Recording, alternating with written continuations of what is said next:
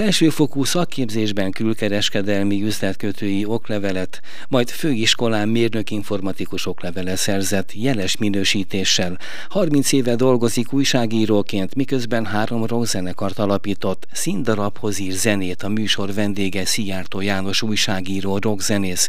Üdvözöllek, köszönöm, hogy elfogadtad a felkérésemet az interjúra. Szervusz, én is köszönöm a meghívást, és szívesen jöttem, természetesen. Hála Istennek. Jánossal megismerkedésünk óta munkatársakként tegeződünk, biztosan megbocsátják a hallgatók, ha most is így folytatjuk. Nem nagyon takarékoskodsz az energiáiddal. Írtad magadról, hogy gyerekként is örökmozgó voltál. Úgy tűnik nem sok minden változott azóta. Hogyan alakultak ezek a kezdeti évek? Hát az örök mozgó az, az tény. Tehát rengeteg bajból húzott ki valaki éppen, aki a közelemben volt, legyen az nagyszülő, szülő vagy éppen barát. Én tetőn szakadtam be, jégbe szakadtam be, fagyott Balatonból húzott ki a nagybátyám, horgászat közben egy kicsit el, elmozogtam. Tehát igazából valóban igen, az örök mozgóság megmaradt, sportban is nem volt elég nekem, hogy csak mondjuk sakkozok, mert az ugye ülősport, bár fejben mozog az ember, a foci is kellett. És ugye a zene az meg egy másik történet volt ilyen szempontból. Tulajdonképpen, és persze tanulás is gyakorlatilag általános iskolában semmilyen gondom nem volt a tanulással. Még mindig úgy éreztem akkor is sokszor, hogy van szabadidőm. Rengeteget olvastam. Büszke voltam tíz éves koromban, amikor az osztályfőnök megkérdezte, hogy ki hány könyvet olvasott, és akkor a srácok meg a, a lányok felrakták a kezüket, hármat, ötöt, volt, aki tizet. Én megszámoltam otthon, mert tudtam, hogy lesz ilyen kérdés, és nekem 300 volt akkor, tíz éves koromban, büszke voltam. Az első egyébként a Robinson Crusoe volt, amit még úgy olvastam, hogy nem minden betűt ismer. Jó indítás, nem mondom egyébként nem is olyan könnyű olvasmány, az nem, igazi nem. eredeti kiadvány, tehát nem azért az egy komoly. Akkor emlékszem, a nagynéném mondta, és hát ne ezt olvas, tehát ezt te még nem fogod megérteni. De megértetted. Sakban azért elég szépen szerepeltél, ha az jól emlékszem, ugye voltak, voltak igen, komoly eredményeit. Igen. Az is egyébként olyan volt, hogy engem nem, ugye Monostorapátiban egy, egy kis faluban jártam iskolába, ott tanítottak a szüleim, és uh, úgy nem sok lehetőség volt, akkor a focipálya volt egyetlen lehetőség, aztán én találtam otthon egy sok könyvet, egy Maróci könyvet, nézegettem, hogy mik ezek a jelek ott benne, hogy H, F3, meg L2, L4, D4, D5, Huszára felem futó c ilyesmi. Aztán, hogy elkezdett érdekelni, a lépéseket tudtam, aztán magamtól úgy elkezdtem sakkozgatni, és a napközis tanárom, nagyon szeretett sakkozni, de csak addig, amíg ő nyert. Amikor már nem átnyerés, akkor nem lépett. És ugye e, a lényeg az volt, hogy bekerültem az iskolai csapatba, és akkor, a, akkor már ment a merészebb sakkiskola Parai Jóska bácsi irányítása mellett a Tapolcai Honvéd szakosztályban, és akkor én, mint egy kis vidéki iskolának a, egy tényleg egy kis pici gyerek voltam, nem később nőttem meg, beültem az elsődában, aztán ott, ott nagyjából végigvertem a sakkiskolának a, a növendékeit, ami a Józsi bácsinak egybe felkeltette a figyelmét, és azt mondta, hát te gyerek, te honnan jöttél? És mondom neki, hogy honnan, és hol tanultál sakkozni? Hát otthon. Na jó, kis akkor gyere, egyébként nagyon jó edzőt kaptam, akkor hát onnantól aztán ugye leigazoltak, és akkor versenyszerűen sakkoztam. Igazából csapatban egyéniben nem voltam annyira, pont ezért, mert talán azt mondom, hogy egy verseny mindig el szoktam fáradni mondjuk egy 8.-10. fordulóra, de a csapat versenyeken ott általában jól tudtam teljesíteni, felszívtam magamat, és gyakorlatilag volt országos, ifi országos bajnoki címünk is csapatban, meg, meg érmek is voltak, nem kevés, hát abban az időben, amíg, amíg sakkoztam, ez 20 pár éves koromig ment, sorkatonai szolgálatomat is úgy töltöttem, hogy akkor már én tartottam edzéseket gyerekeknek, például a Lakos Nikoletta is az egyik első tanítványom volt, aki ugye aztán olimpiáig vitte neked a mai napig is sakmester, most nyilván nem általam, de, de arra büszke vagyok, hogy a, az első edzője én voltam. Lehet, hogy nem is emlékszik annyira rá, de, de ez tény. De te emlékszel, én és nem. azt mondod, hogy nem általad, de valószínűleg egyfajta indító igen. energiát biztos adtál igen, te is, igen, az biztos, amikor igen. tanítottad. Igen. Könyvet, sőt könyveket írtál, saját újságot indítottál, és honlapokat készítettél. Mik a történetek, könyvek? Egyről tudok biztosan, erről később még majd szó lesz, de mondtad, hogy nem csak hát, egy. Ha nem időrendben megyünk, akkor a kérdésre válaszolva választom a sorrendet, tehát a könyvet mondtad, de amikor 25 éve voltam a, a sajtóban, akkor úgy éreztem, hogy össze egy negyed század összegyűlt annyi minden anyagom, hogy hogy összeszedem a legérdekesebb és legértékesebb témákat, amiket egy összekötő szöveggel azért ugye egymásba kapcsolok, és egy tematikus pályatörténetet raktam össze, amiben voltak különböző események, különböző témák, a nagy rendezvényektől, az évfordulós rendezvényektől, a balesetekig oda is gyakran jártam, hát sajnos persze fotózni, meg, meg tudósítani is. Most ezeket összerakosgattam a megfelelő összekötő szövegekkel, ami, amiből kiderült, hogy, hogy nagyjából hogyan jutottam egyáltalán erre a pályára és kik segítettek, kik támogattak, sokan vannak, és sajnos jó néhány meghalt már közülük, ami, ami különösen fáj, amikor így visszagondolok erre a 30 évvel ezelőtti kezdésre. Ugye 93-ban kezdtem a, a városi tévénél Tapolcán, ugyanaz a személy, kimondom a nevét, N. Horváth Erzsébet, aki a gimnáziumi tanárom volt, akkor a televízió főszerkesztője volt, és most ő az a rendező, aki e, meghívott e, e, zenei vonalon a most készülő darabjához, tehát van egy ilyen régi kapcsolatom is. Aztán itt ugye Veszprémben is dolgoztam másokkal is, de a napló volt a, a, az igazi belépő számomra, akkor Barták Péter gazdasági rovatvezető volt, és még Kovács József főszerkesztő, Varga Domokos Péter felelős szerkesztő volt, és én behoztam egy kis kiadványomat, amit ott a saját területemen készítettem, megmutattam nekik, illetve akkor indult egy újságíró stúdió. Akkor még rendszeresen voltak, úgy, ha jól emlékszem, fél évente vagy évente indultak, most ezt így nem tudom pontosan, Kelei Gyuri, Horváti Gyuri, aki szintén sajnos meghalt azóta, ők vezényelték meg a Barták Péter, és ahogy az újságíró stúdió elindult, meg a, meg a az ismeretség megköttetett, akkor külsősként ugye elkezdtek foglalkoztatni. Györfi Árpi sokat segített, ő akkor a Tapolca környéki tudósító volt, meg itt Veszprémben, talán, ha jól emlékszem, ilyen e, idegenforgalmi, gazdasági témákkal is foglalkozott, aztán igazából úgy, úgy, úgy valahogy úgy egyre több feladatot bíztak rám, aztán Kovács Miklós lett a főszerkesztő 1997-ben, és akkor indultak ezek a megyén belüli különböző úgynevezett mutációk. Pápai, Ajkai, Veszprémi és Tapolca környéki, ez a négy, ha jól emlékszem, négyel indult, és akkor a Györfi Árpi kezdtem, mint szerkesztő, de hát aztán én elég hamar egy éven belül átvettem tőle a, annak a szerkesztését, és hát gyakorlatilag mondhatni, itt ragadtam, ez lett a második otthonom. Sokat jártam Veszprémbe, de a saját területemen, Balaton felvidéken is.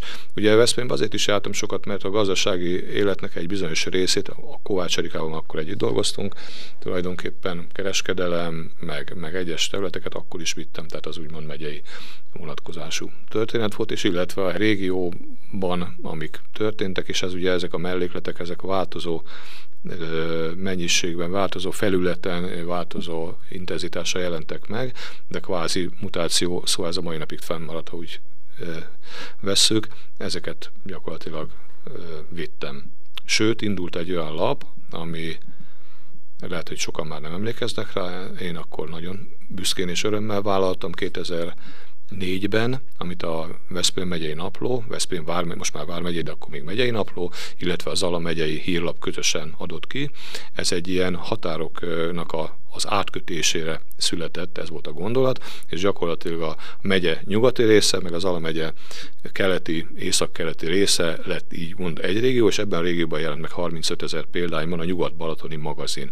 Azt én szerkesztettem, több kolléga segített a Veszprémi oldalról, például most is kolléga Torbé Zsuzsa volt, aki ebben dolgozott, de Dunászi Franciska, Zalai oldalon Sámel Jóska, meg a Horányi Árpi, aki, aki már nyugdíjas az Árpi, tehát így, így hoztuk össze, én szerkesztettem, mert én nyilván ugyanúgy én is dolgoztam, fotóztam, írtam bele, úgyhogy ez egy jó kis időszak volt, egy, hát egy három évig ment nagyjából ez, a, ez az újság, aztán valami miatt ugye el, elhalt, megszűnt szép lassan.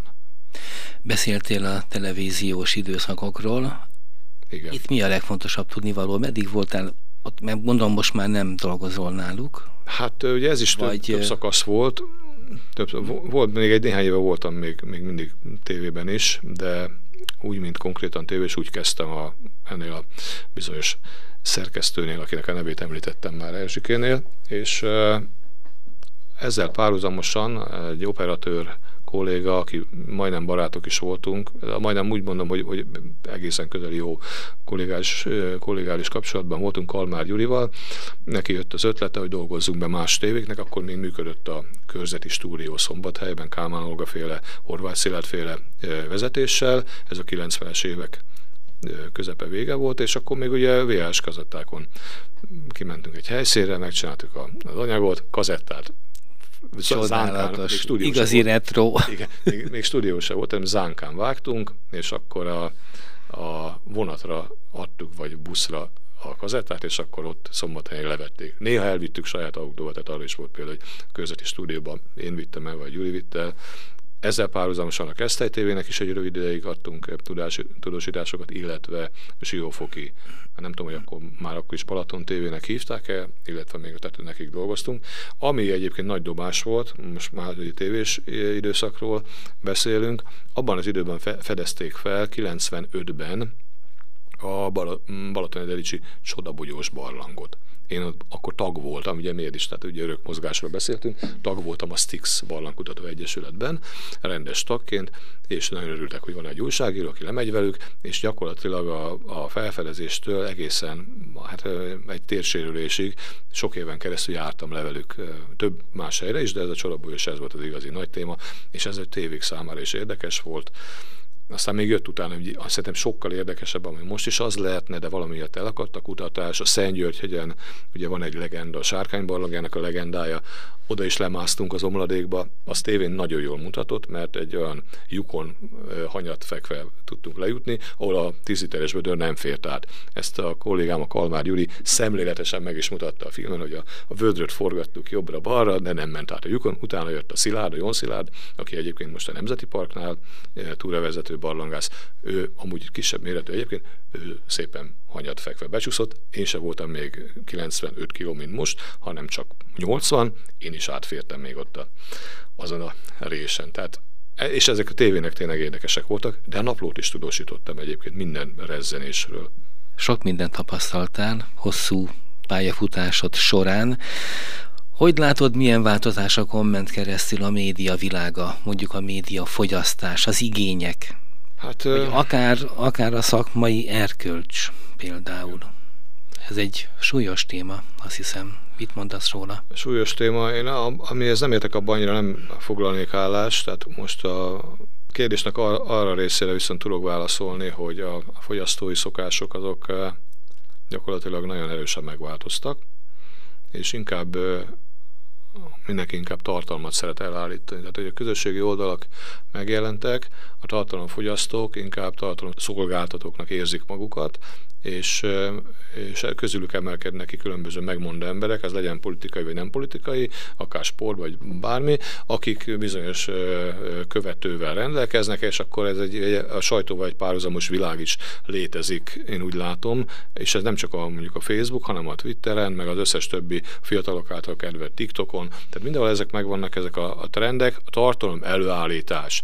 Tehát az, az, amikor mondjuk én megírok egy cikket, azon elgondolkodom mondjuk a harmadik, negyedik mondatnál, persze nyilván nem mindig, mert nincs rá idő, de amikor mondjuk úgy vagy megállok, mert azon gondolkodom, hogy most mit kéne még beletenni, vagy hogyan rakjam össze az anyagot, akkor eszembe jut, hogy vajon itt még elolvassák-e, mondjuk vajon elolvassák-e a harmadik vagy a negyedik mondatot.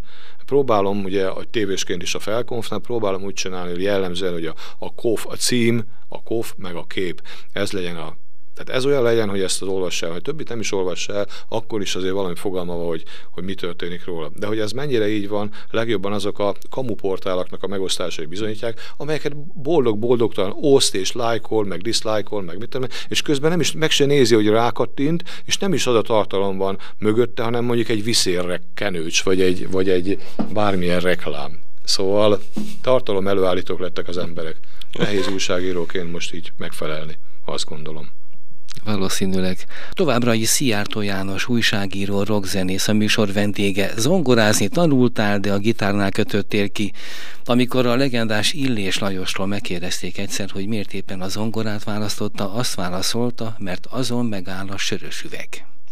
Esetedben ezek szerint nem ilyesmi okok döntöttek, hiszen te a zongorától indultál. A gitáron valóban nem áll meg a sör, ez kétségtelen, de az erősítőn már megáll a sör, Hát, e, erre nem is gondoltam. Annak a tetején megáll, meg a hangfal tetején is megáll, és viszont erre nincs példa. Egyszerűen, amikor zene van, és ezt a, akikkel együtt zenéltem eddig, tényleg visszamenőleg talán egy vagy két kivétel volt a, még a rocker időkben, tehát tényleg azt mondom, hogy 80-as évek ideje, na akkor még volt ilyen, de egyébként ez nem, nem jellemző. Tehát nincs a hangfe, hangfal tetején sincsen sör, maximum ásvány víz van mellette, tehát a, a, én ezt komolyan veszem most függetlenül, hogy könnyű zenéről van szó, nem lehet. Másrészt azért is, mert egyébként énekelek, és azt viszont megfigyeltem, amikor ilyen laza, kötetlen társaságban gitározgatunk, meg mit tudom én, kettő sörnél akkor se többet, meg kiesik a kezemből a pengető.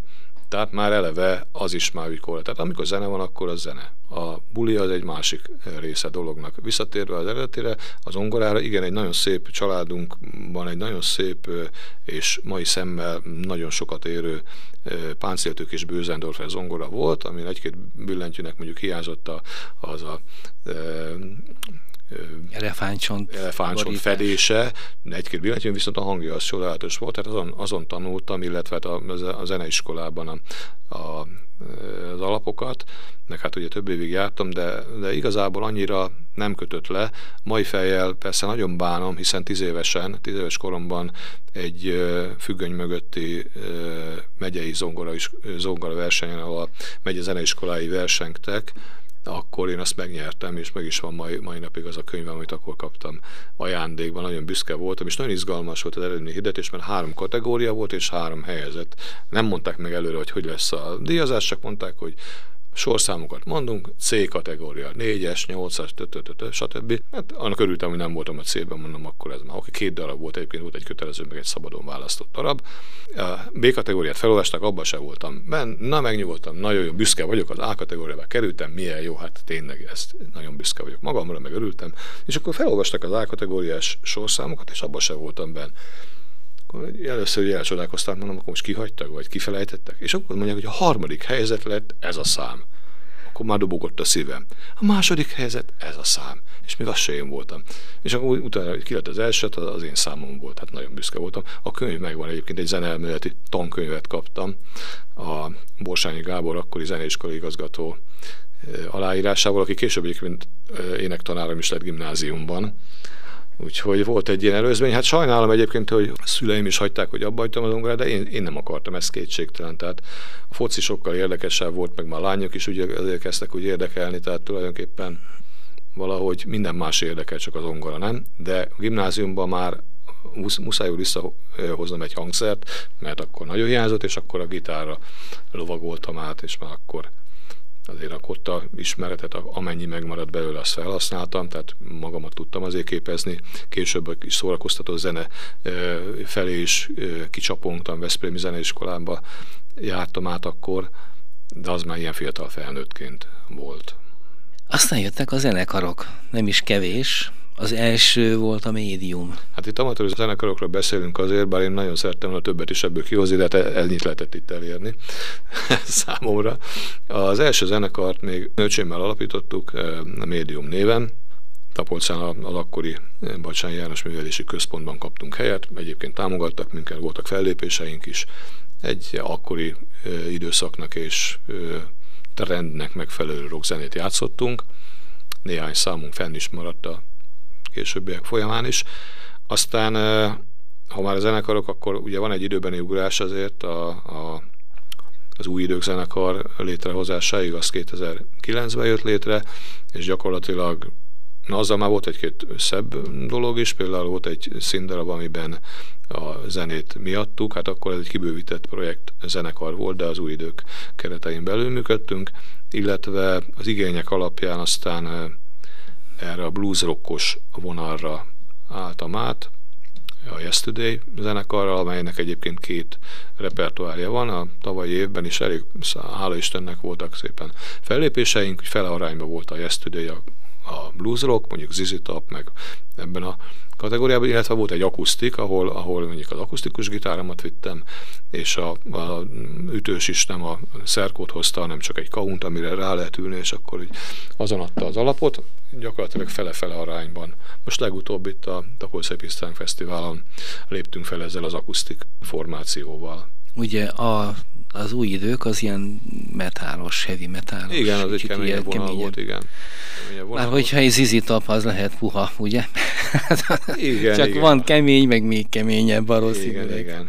Igen, hát eh, nem nagyon volt ezt a fellépésünk, tehát lefutott az a színházi történet, utána még volt néhány fellépés, de úgy, úgy ezt a blues rockos vonalat, ezt, ezt szeretik, tehát ezt, ezt bárhol. Ez bulisabb egy kicsit igen, talán, igen, ugye? Igen, igen, Jobban bulisabb. lehet rá szólozgatni, tényleg benne van a, a, a lehetőség arra, hogy az ember improvizáljon, és egy picit megmutassa azt, hogy, hogy nem csak akkordot tud lefogni, hanem mondjuk lehet a hangokat nyújtani, meg egy kicsit megpörgetni a dolgokat.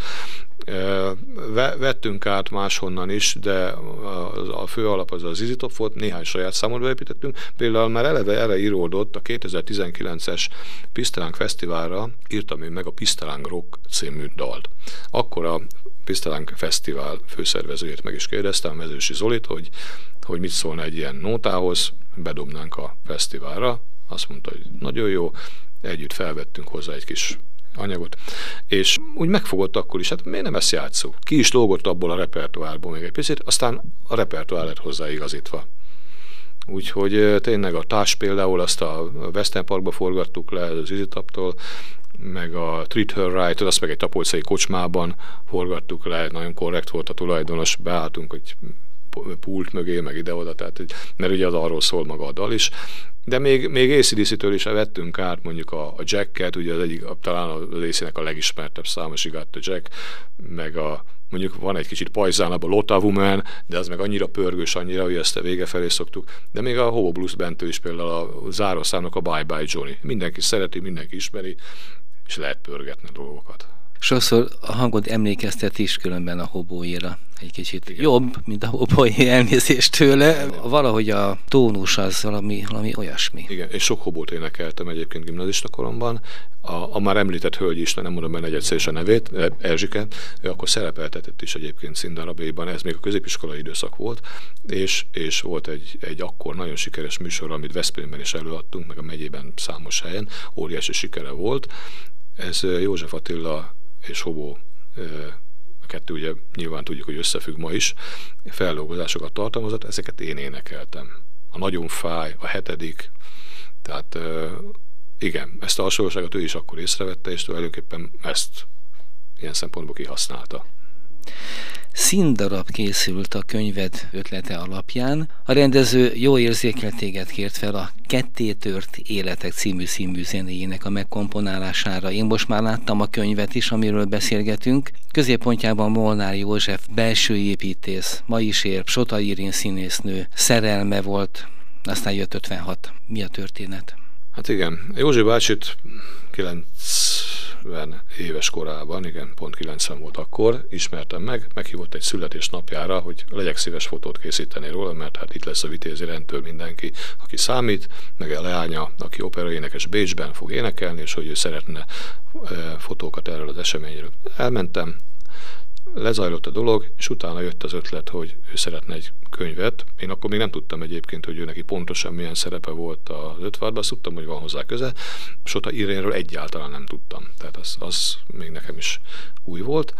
És uh, tulajdonképpen sokszor találkoztunk, eljött hozzám, én is meglátogattam Balacsony Lábdi otthonában többször, elmesélt dolgokat szüleiről, felmenőiről, ötvállatos dolgokról. Az a lényeg, hogy, hogy összeállt egy, egy könyv. És ennek egy külön fejezete a Psota Irénnel való szerelme, ami egyébként egy, egy megrázó történet a mai eh, napig is, és maga Psota Irén is több könyvet is eh, írt ugye életében, és, és több alkalommal megemlékezik a, a Józsi bácsihoz fűződő szerelméhez, ami, ami neki annak hogy több férje volt, a, ami neki a egy és örök volt. Tulajdonképpen a rendszer törte ketté. A ketté tört életek ugye erre utal, hogy e, Józsi bácsit ugye kétszer is becsukták börtönben, először még az 53 körül időben, amikor ugye mindennek füle volt, még a falnak is, és akkor őt egy a, a csengőfrászos időszak egy éjszaka el, elvitték egy fekete autóval, és Budapestről kicsit megautóztatták, aztán Debrecenbe találta magát, és ott megtudta, hogy ő nem is Molnár József, hanem ő Müller József, és Kém. De ez természetesen ez nem igaz. Tehát ez egész egy akkori kolmány volt, nem azért csukták végül is aztán le, hanem egy kicsit enyhébb volt, rávertek egy határátlépést, hogy átlépte Csehszlovákia határát engedély nélkül, ami persze szintén nem volt igaz, mert ki sem mozdult Budapestről. A Józsi bácsi állítása szerint én ezt nyilván nem tudom bizonyítani, ő azt mondta, hogy azért félemlítették meg, mert ő belső építészként az országos tervező hivatalnak dolgozott, és ő meglátta annak a titkos szerkezetnek a tervét, illetve magát az eszközt is látta, amit úgy hívtak, hogy húsdaráló. Ezt a mai napig vitatják, én nem tudom, hogy volt-e ilyen vagy nem. Ő ezt állította, ezzel húzta ki a gyufát 50-es évek közepén. Aztán ugye szabadult másfél év után, akkor jött a Sota féle szerelem, aztán jött 56 természetesen Józsi bácsi ebben részt vett, a szénatéren tevékenykedett, bár elsősorban ő fotózott, bár nagy bánatára a készüléket ment ott a csetapatéban. Mindenképpen a ténykedése az arra említésre méltó volt, hogy utána még egyszer leültették 12 és fél évre. Tehát tulajdonképpen összességében 14 évet ült Józsi bácsi, nagyon későn engedték ki, valószínűleg a tervezői tudását kicsit kamatoztatták a börtönfalakon belül. Sok mindent tudsz róla, ez megkönnyíti a komponálást, ugye még nem fejezted be, tehát ez még folyamatban van, ugye? Hát ez ugye ezt nem is, igen, igen, vannak még részek, tehát a, tulajdonképpen a, a, a színműnek a, a zenei kísérlete az inkább úgy mondanám, hogy különböző saját szerzemű dalokból áll. Van olyan, ami már régebbi, aztán volt, amit én javasoltam e, bele. Ezt mondom is egyébként, a Virág és Kereszt című szám, mert életem egyik talán legszebb dala. Balladákról van szó most itt. Igen, igen, ezek ilyen balladák. Ez lesz a záró e, száma majd, a, vagy legalábbis a vége felé valahol a, a darabban, és, és hát vannak még olyan részek, ahova még ki kell találni egy-két dolgot. Bár ilyen zenei alapok, ötleteim vannak, de hát ezeket majd még össze kell úgy pontosan rakni. Ott tartunk, hogy a forgatókönyvet megkaptam, nagyjából megvan, mikor kell zene, és még az is valahol megvan, hogy milyen zene. Fejben mondjuk megvan már, csak akkor le is, azért le is kell fogni, hogy, hogy tényleg az szól, amit úgy fejbe kigondoltam, mert nem, nem feltétlenül az szól. Egyébként két Petőfi vers is bekerül, nem csak a Petőfi 200 miatt, amiatt is egyébként, hanem ugye Petőfinek van szerelemről szóló vers, ez pontosan beleillik ebbe a színdarabba, és hát ugye a szeptember végén meg olyan, hogy az, az mindenki ismeri tulajdonképpen, még a, majdnem, nem a szövegét is, és az is valamilyen szinten nagyon szépen beleilleszthető. De még mondom, van egy-két apró pontosítás. Hát kíváncsian várjuk ennek a végeredményét. Reméljük, hogy meg tudjuk majd tekinteni a darabot, hogyha tényleg elkészült. Az újságolvasók várják a legújabb híreidet, cikkeidet, a könyvolvasók az újabb könyveket, a színházrajongók meg a színdarabot. Ezekhez kívánok sok sikert. Szijjártó Jánosnak köszönöm a beszélgetést. Köszönöm szépen.